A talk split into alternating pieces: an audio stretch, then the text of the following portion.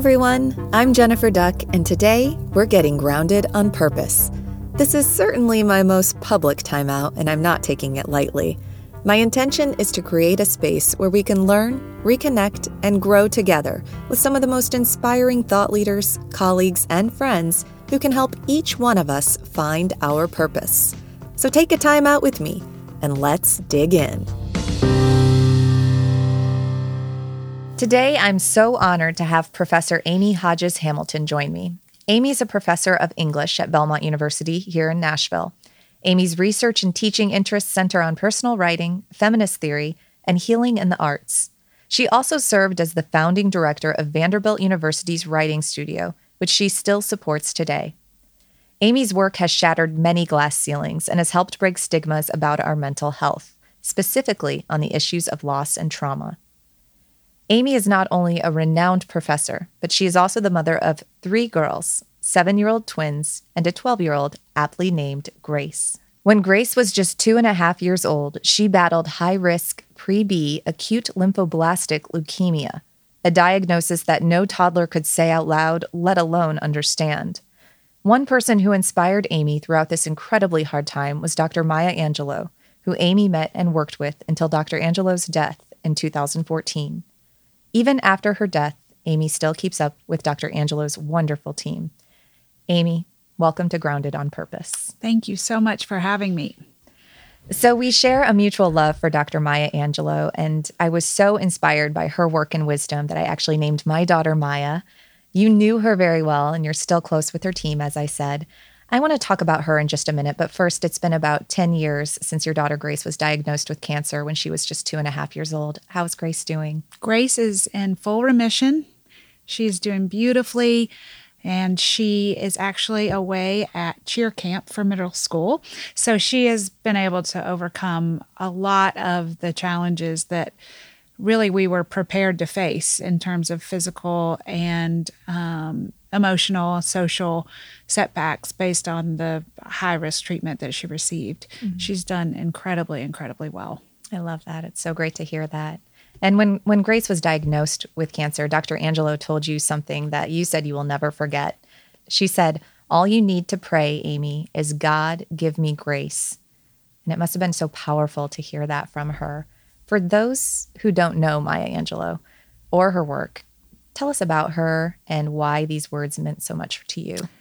I was always a huge fan of Maya Angelou. She was my favorite author as an undergraduate English major, and then again through my master's and my PhD program. I just always felt called to her work and her words and her honesty, uh, and particularly, and I know why the cage bird sings. And the thing I love so much about her work is the way that she was able to merge both trauma and hope and joy uh, in the midst of sorrow. And so I always was finding a way to include Maya Angelou in my work or in my classes. Um, she was always my go to author um, because I think she has so much to share. And I also really liked that she was the people's poet. And in academia, she was not always uh, revered in the same way, but that made me almost feel more called to her work because I thought that the fact that she was the first African American streetcar conductor in San Francisco, you know, that she was a poet that was able to reach the masses, uh, but also, you know, recite and and write a poem for uh, a presidential inauguration. She was the only the second poet to ever speak at a presidential inauguration, the first being Robert Frost. Uh, and then Maya Angelou. So I, I, just love that she was sort of an underdog. Um, and obviously not always an underdog, but you know maybe perhaps started as one, and uh, particularly in higher education. But to me, she was one of the greatest voices we will have ever known, uh, and as both a poet and um, a memoirist. So I, I loved her work. I love the line, There's no greater agony than bearing an untold story inside you. So in 2011, it was the 10th annual Humanities Symposium here at Belmont, and the focus was liberating voices. And so I said, well, we should try to get Maya Angelou. And everybody was like, ha ha ha. And I was like, but why not? Like she lost her voice for seven years and then became one of the greatest voices of our time. And we're talking about liberating voices. Like sh- her voice was actually liberated and now she's changing the world. So I had to go all the way up the chain um, and beg basically. But we were able to secure her visit to Belmont. And it was, I think it will remain one of the greatest moments of my life. Yeah. Absolutely. I mean, that's incredible that she came here and, and spoke. And I know that's a touching time, and I want to come back to that. You touched on something, though, that I find fascinating about her life. Um, she lost her voice, like you said, and she was around eight years old when this happened, I believe. Um, can you explain that time in her life and how those years, those five years of not speaking, shaped her? Yes. So she was um, sexually assaulted by her mom's boyfriend, and she was so confused. She didn't understand what was happening to her. And the thing that just always haunts me is when she she writes about, and I know why the cage bird sings, the moment on the witness stand when she they asked her if it had happened more than once and she said she lied because she didn't she felt guilt and shame about um, the abuse that was happening, and and so he the uh, rapist gets put in jail for one day, and then released, and and then the um, police come to her grandmother's house and say that they have found him and he's been kicked to death, and she thinks her voice has killed him because she, you know, spoke and told Bailey that he had raped her. And so she thought because her voice could kill people, she had to stop speaking. Mm. And so she said she just became leech like to sound and would listen to everything around her. And she just took in all of this information and everything around her, but she would not speak. She says that she did speak to her brother Bailey because he knew that, um, you know, she she was uh, unable to speak to anyone else, but that he, that he wouldn't die. She she believed that he was her. She would call kingdom come. So he was the only person she would speak to. Otherwise, she wrote down things, and I think that her family in St. Louis didn't quite know what to do with her silence, and so they sent her back to Mama in Stamps. And then I think Mama knew uh, that Maya loved to read. And so she introduced her to um, a socialite named Mrs. Flowers. And Mrs. Flowers started introducing her to books. And she said she would just read everything and just soak in all of this, um, everything from Shakespeare to uh, she loved, really, she loved everything she said that she read. Um, but I think that those years of silence allowed her to listen in a way that that really you know makes a difference in terms of how she wrote and how she interacted with the world because I think often we're just we're not really listening. We're just waiting for the next time we can interject and tell our story or our truth or you know we're not actually listening to one another. And i think maybe that's what i love so much about maya angelou's work is that i think that she has listened so intently that what she's sharing matters. Uh, you know the words that she chooses matter. And that's something that i try to then move into my writing classroom and into my literature classrooms is this idea of really listening and of being intent um, intentional in what we say and and how we say it because I think particularly with social media and all of the ways that people just say whatever it is that they're thinking without listening um, and without really imagining what what are these words going to do to this person.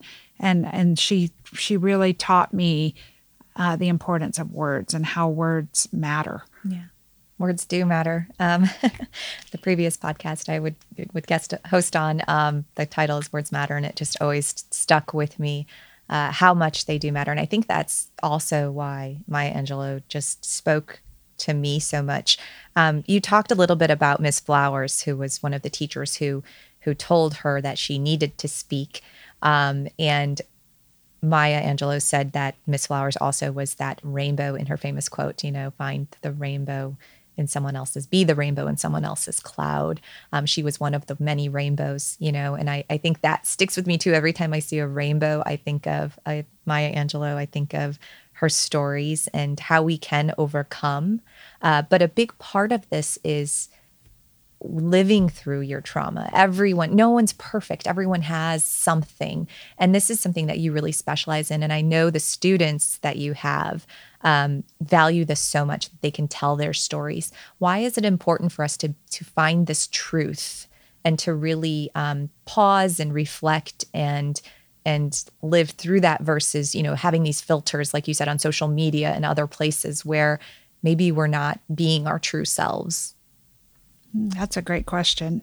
You know, I think I think transparency and honesty is so important uh, and vulnerability, but it's not something that we're comfortable with, uh, particularly with this sort of veiled perfection uh, that we all put forth on social media and really in, in life.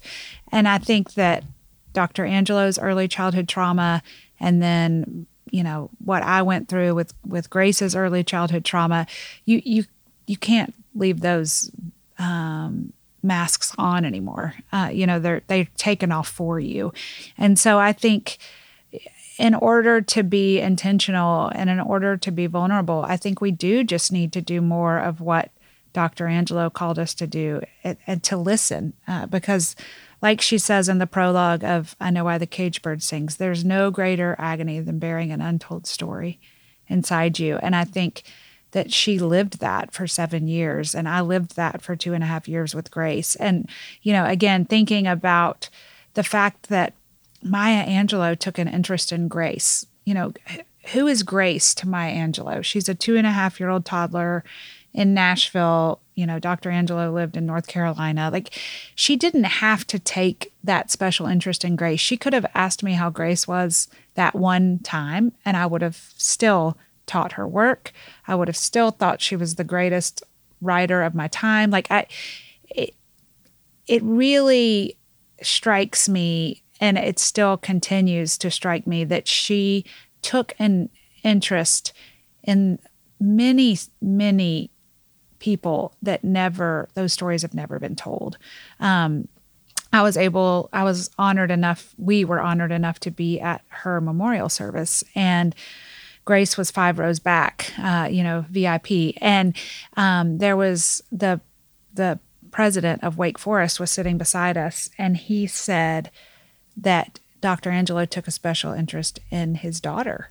Mm-hmm. Uh, who was struggling, and Dr. Angelou would go get her one day a week from school, and they would go do something together. And nobody knows that story, um, you know. So again, like, it doesn't matter who you are, you can listen and learn from others and and reach out a hand and pay attention to those around us. You know, I think that's one thing that I learned from her is she she told me, she said, "Please come visit me. Please bring Grace." And I thought, "Oh, I don't want to bother her. She's, you know, Maya Angelou and I'm just a nobody." And I missed that opportunity. Uh, mm-hmm. Uh, I never went. And, you know, now that I, yes, like you said, I am still close with her team. And they said she absolutely meant it. Um, you know, you should have come. And so that's what I tell my students now is don't miss an opportunity because you don't think you're worthy or you're not there yet or you're not, and to be that opportunity for someone else. You know, that we have this chance to, like you said, be a rainbow in the clouds every single day. And, you know, it didn't matter that to Maya Angelou that she was, you know, the this amazing poet and um, national figure. She cared about Grace, um, and she sent her every book she'd ever written signed. Um, and you know, again, Grace was on the the list for her memorial. Uh, when we went to, there was a process to get the tickets to get into the memorial, and Grace was the only one on the list. And I was like, well, she's five and a half. So I don't think she can really go by herself. Um, so we we were able to go as well. But it was funny. I was like, I love that she was just like Grace. Yeah, Grace, we need Grace. Go, So- go figure it out. Five five year old, go find your way here. Um, well, that's I mean, it's beautiful, and and I think she really truly is like having worked on projects about Maya Angelou with Oprah, um, and then I talked to her, and I have a very funny story about the phone conversation I had with her, which we'll save for a later time. But I, I think she just truly is that genuine. That's what you you're drawn to. And a lot of people, you know, I was doing the research on her again and kind of revisiting her story, but she's so truly legendary. I mean, she's the author of more than 30 best-selling titles, Pulitzer Prize nominee. She was awarded the Presidential Medal of Arts and the Presidential Medal of Freedom. Three Grammy Awards. I had no idea about that in addition to the 30 honorary degrees. Of course, she was the civil rights activist, playwright, actress, director, composer, singer, and dancer. You talked about um, her dream at one time was to be the streetcar director, you know, in San Francisco when she was a teenager, and she did that. But she just lived this remarkable life. But I think a lot of that did come from that five years of listening, of, of taking everything in. Um, and that's something that it's hard to teach. You know, I teach media. So, of course, I'm teaching them how to be online. But a lot of what I teach is actually unplugging and listening and, and doing the storytelling that way. How important is that to remember as we're, you know, we can be we can learn everything from Google, right? We can learn so much from being online, but how important is it for us to connect deeply with each other, um, especially post pandemic when we can do it? You know, we've had this taken away from us the past year. How important is that? Oh, I think it's absolutely key, and and I think it it's about relationships uh, and really taking the time and effort to dig in and get to know one another, and like I said, to listen. You know, I think one thing that I I've noticed throughout all of Angelou's work is her ability to choose grace in the midst of trauma, and um, you know, so I think anticipating what we might learn from others rather than feeling like we have all the answers. Because like you said you could google and find an answer. But do you know the story? Do you know who's been impacted and how those you know people got to this place? Uh, because everyone has a story and there are reasons that things happen the way that they do. And so i think again thinking about how we can always be learners and always be finding um, a way to grow and develop. And that we, you know, I say the minute I think I know it all, I need to retire. Um, I'm always wanting to learn from my students and with my students. And that's one thing that I think she taught me again is that she was so willing to sit and talk to Grace and and to me. And and again that that feeling that we're we haven't arrived. We're all just on this journey together. And i love um, her collection of essays wouldn't take nothing for my journey now.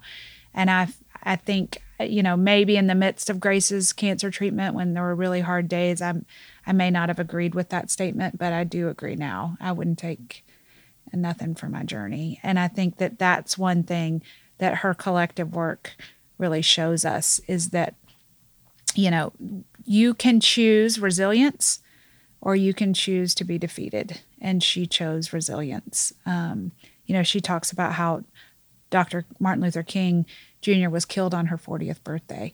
And she was about to go back out with him um, on the civil rights trail and that she didn't celebrate her birthday for years in, in honor of her friend. And uh, she actually believed that words mattered so much that she called President Obama after the statue went up uh, for Dr. King in the, on the National uh, Mon- Memorial and said, That's not what he said. I actually have his notes right here in my house, and he actually said it this way, and you, you need to change that wording. And they did it. Wow. Um, and so, you know, again, she just was such a believer in the power of words and and that they were things that they get into the wallpaper and into your you know clothes like she would say and i think it's true I i, I try to take such care um, more care maybe than i ever did before uh, with words now Yeah, I love that quote too. Um, just d- the way she puts that, it sticks to you. Remember your words matter. Remember they have that staying power.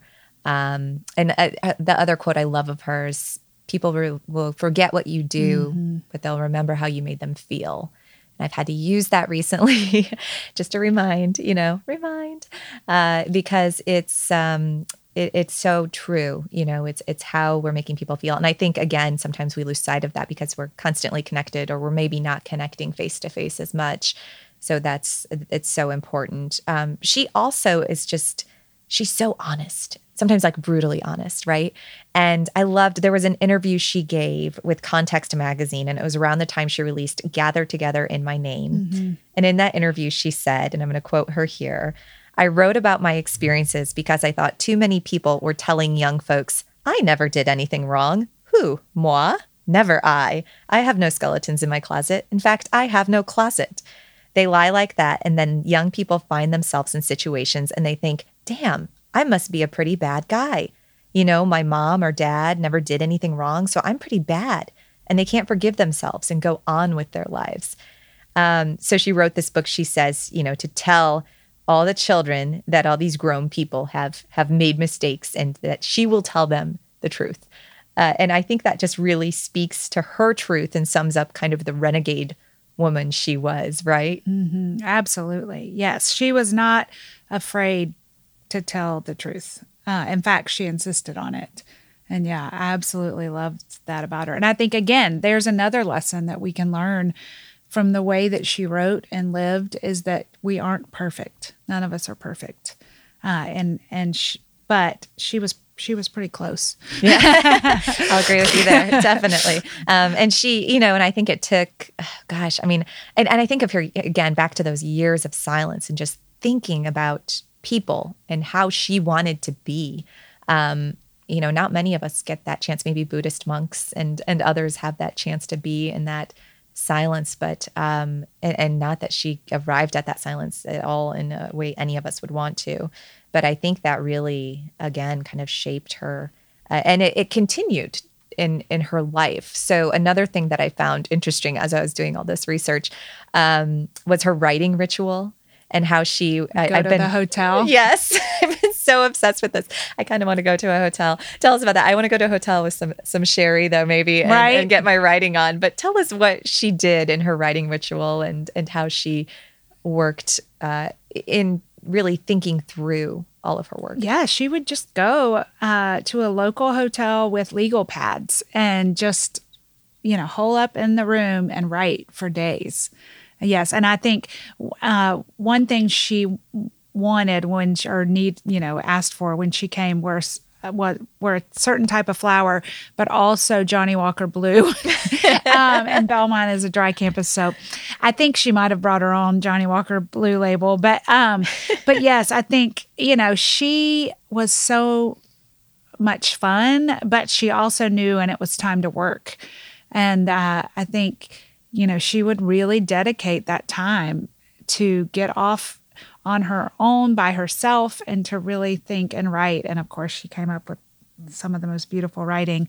Um, I, one of the stories that sticks with me in terms of what she was asked to write was she she explained that when she was a teenager in San Francisco, she would stand outside um, the United Nations and watch people go in and think like if I wasn't 16 years old and black uh, maybe I could you know, maybe I could work for the United Nations, or, you know, she had a really strong um, penchant for languages. Uh, she ended up speaking like six different languages and being a translator in um, um, many different countries. I mean, she was just amazing.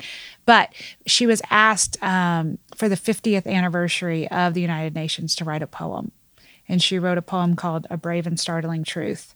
And she said that that was one of the greatest honors of her lifetime because she remembered back to this moment when she was 16 years old, standing outside and watching and imagining what life might be like if she were different. And that again goes back to my favorite uh, part of her whole story is the prologue to I Know Why the Cage Bird Sings because she she writes about that moment of waking up from her ugly black dream, she says, and mm. and maybe being a blonde haired, blue eyed little girl. Uh, and then uh, goes into the rust on the razor that threatens the throat. And we all have rust on the razor, or we all have a story inside of us that needs to be told. And so that's why I think her writing is so incredibly powerful, is because really there is a need to listen and to to to invite others to write through their trauma um, or to speak through it or however they can find um, their truth and their story i think is so so important mm-hmm. and back when you first started teaching i was you know reading an article you wrote and it just really touched me maya angelou is a working mom um, we're both working working moms as well um, but it's this this work life balance mm. and you wrote about blurring the lines between mothering and teaching um, but you had a moment, and uh, I think we we all struggle with this. Men too. I mean, we all as humans struggle with how do we balance all these things on our plate.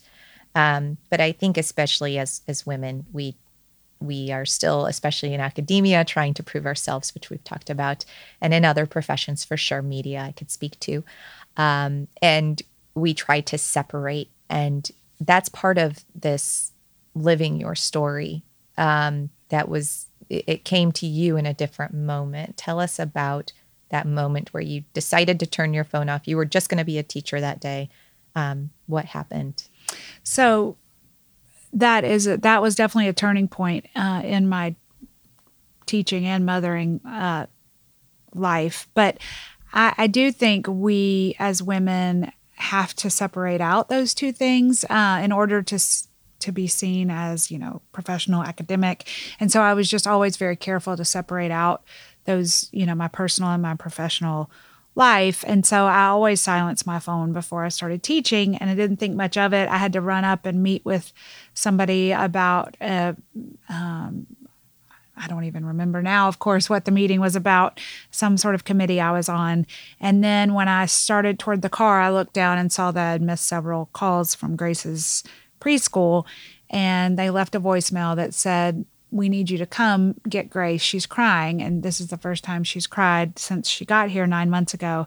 And she's just not herself. And um, so I, that was five days before we found out that she had cancer. And so when I had to go back to the classroom after spring break, I decided to be completely transparent with my students and tell them you know, I'm not going to be here the rest of the semester because my daughter is in the hospital and, you know, it is is deathly ill and it really ch- changed everything uh, because I it, it, was necessary to do so. You know, I said I'll try to respond to your writing when Grace is having good days, but you know, here are the people that are going to take over and you know, as I started back into the classroom full time, I just decided that I had to be completely honest with my students. Um, and I think Dr. Angelou would have would have encouraged me to do that much sooner. Um, but again, women are 30% less likely to receive tenure and promotion than their male colleagues. So it's still a thing, you know, and I, I wanted to I wanted to succeed and I wanted Grace to know that she could succeed. And so um I I think my classroom opened up uh, in really powerful ways. The ways that students decided to write uh, their stories, the ways in which they engaged with the material, because they knew that I was invested and that I was making a choice to be there. Um, and again, I think if the more honest we are, the more honest those around us are going to be. And so it really impacted my pedagogy in a powerful and um, I think positive way. Uh, but again, it it took you know I had been teaching for ten years at that point, so I'm not suggesting that you know you have to say everything about your life the first day you walk into your job or to your classroom or to your relationship. But I do think the more open we can be, the more open our relationships will be, our lives, our, you know, um, opportunities. You know, I think, again, that transparency has allowed me to publish and teach and write in a way that um, I think is more true to who I am. And I think that's what I learned from Maya Angelou is she was always true to who she was. Yeah. And the reviews are in. So I was I was reading about you. I stumbled upon some comments from the uh, some of your students. and they are uh, very true to you being transparent. They uh, love that. I think the more human we are, the better. I mean, we're all human. We all put our pants on one leg at a time, right? We all have empathy and can find our common ground and Hopefully. understand each other. Hopefully, right? We're trying. we're, we're getting through this time. Uh, but some of the reviews, I just have to read these because I, I was getting a kick out of them and just adoring you. And I know we just met, but one said, if I had to choose anyone to be my second mother, I would pick her. That's you. Dr. HH is adorable, stylish, and uber smart. We can speak to that. I could see you here today. She's an expert on writing to heal, the focus of her first year writing course. She's one of the kindest, least judgmental professors I've ever had, and she's hilarious to boot. And this is my personal favorite. This was written in all caps, just so you understand. I feel like I should shout it because it's it's all caps here. Dr. HH is an angel among men. oh no. she is the best professor I have ever had and one of the best people I have ever met. She pushes you to be the best writer, learner, teacher you can be and never ever judges you for anything. She wants every student to succeed and discover themselves throughout the semester. I want her to be my fairy godmother. take her. So, as in, take your class. Um, so, I mean, I think right there, bringing in the personal is everything. Being your true, authentic self, having intention, everything you spoke of today is truly that's it. I mean, again, the reviews speak for themselves, right? Wow, that was incredibly, incredibly kind. I um. Whew, I don't know where you got those, but I I think uh, when I was awarded the presidential award a few years ago here, I I just said like I it is such an honor to me to be a teacher and I mean that's why I left Vanderbilt because I was doing administration and I was good at it. I was, I mean, it was, you know, I was able to do it, but it didn't feed my soul. And when I walk into a classroom, I feel like I'm home. Yeah. And so I guess that's another piece of advice is like to do what you love, uh, you know, and to find that place where you feel connected and a part of something bigger than yourself. Um, you know, I'm working with women coming out of addiction right now to help them tell their stories. And it's so powerful to see the early childhood trauma and the ways in which those stories have shaped the decisions that they've made and, and how maybe telling their story and gaining control over it can help shape the next chapter mm-hmm. in a in a different a different way uh, that allows them to to take control. It is so beautiful, um, and we certainly appreciate all you do. Um, you're just amazing, and again, I've heard about you uh, throughout the few years I've been at Belmont, and everyone's like, "You have to meet."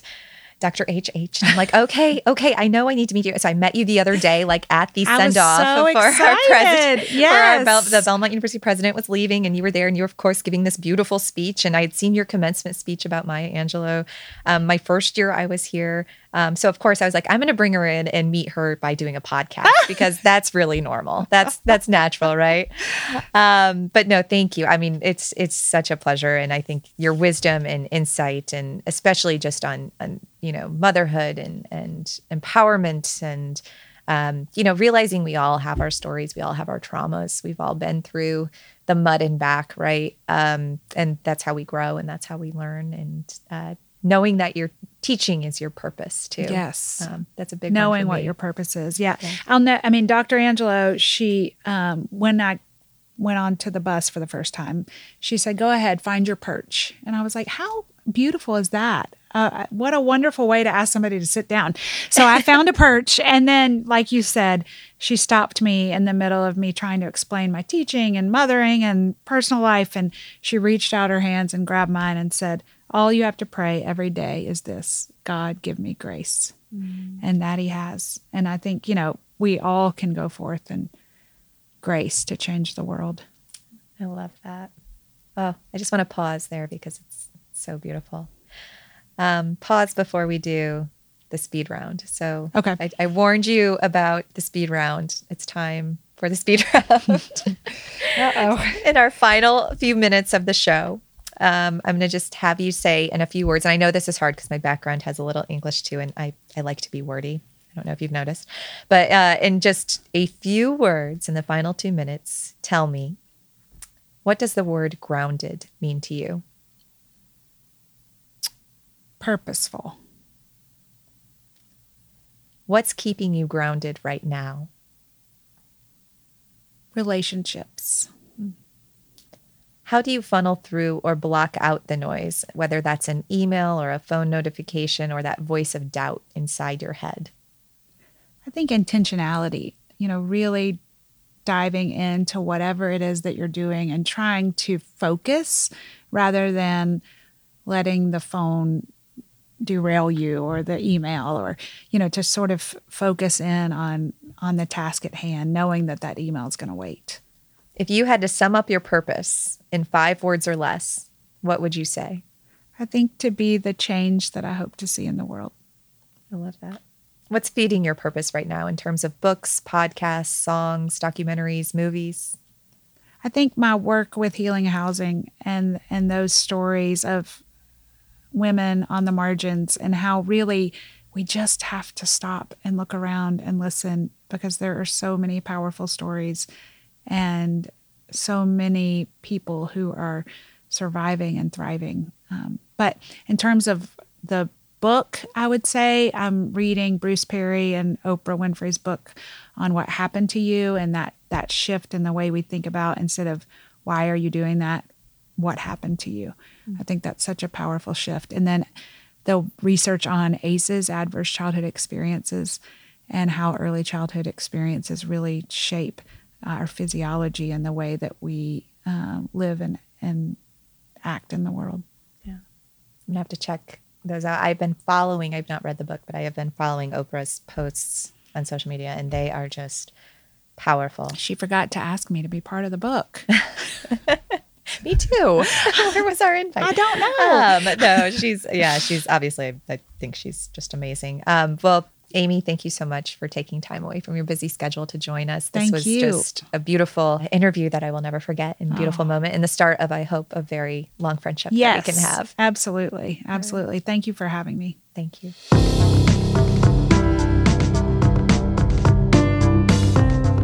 Grounded on Purpose is produced by myself and Jess Alexi. Music by Jess Alexi and Mike Alexi.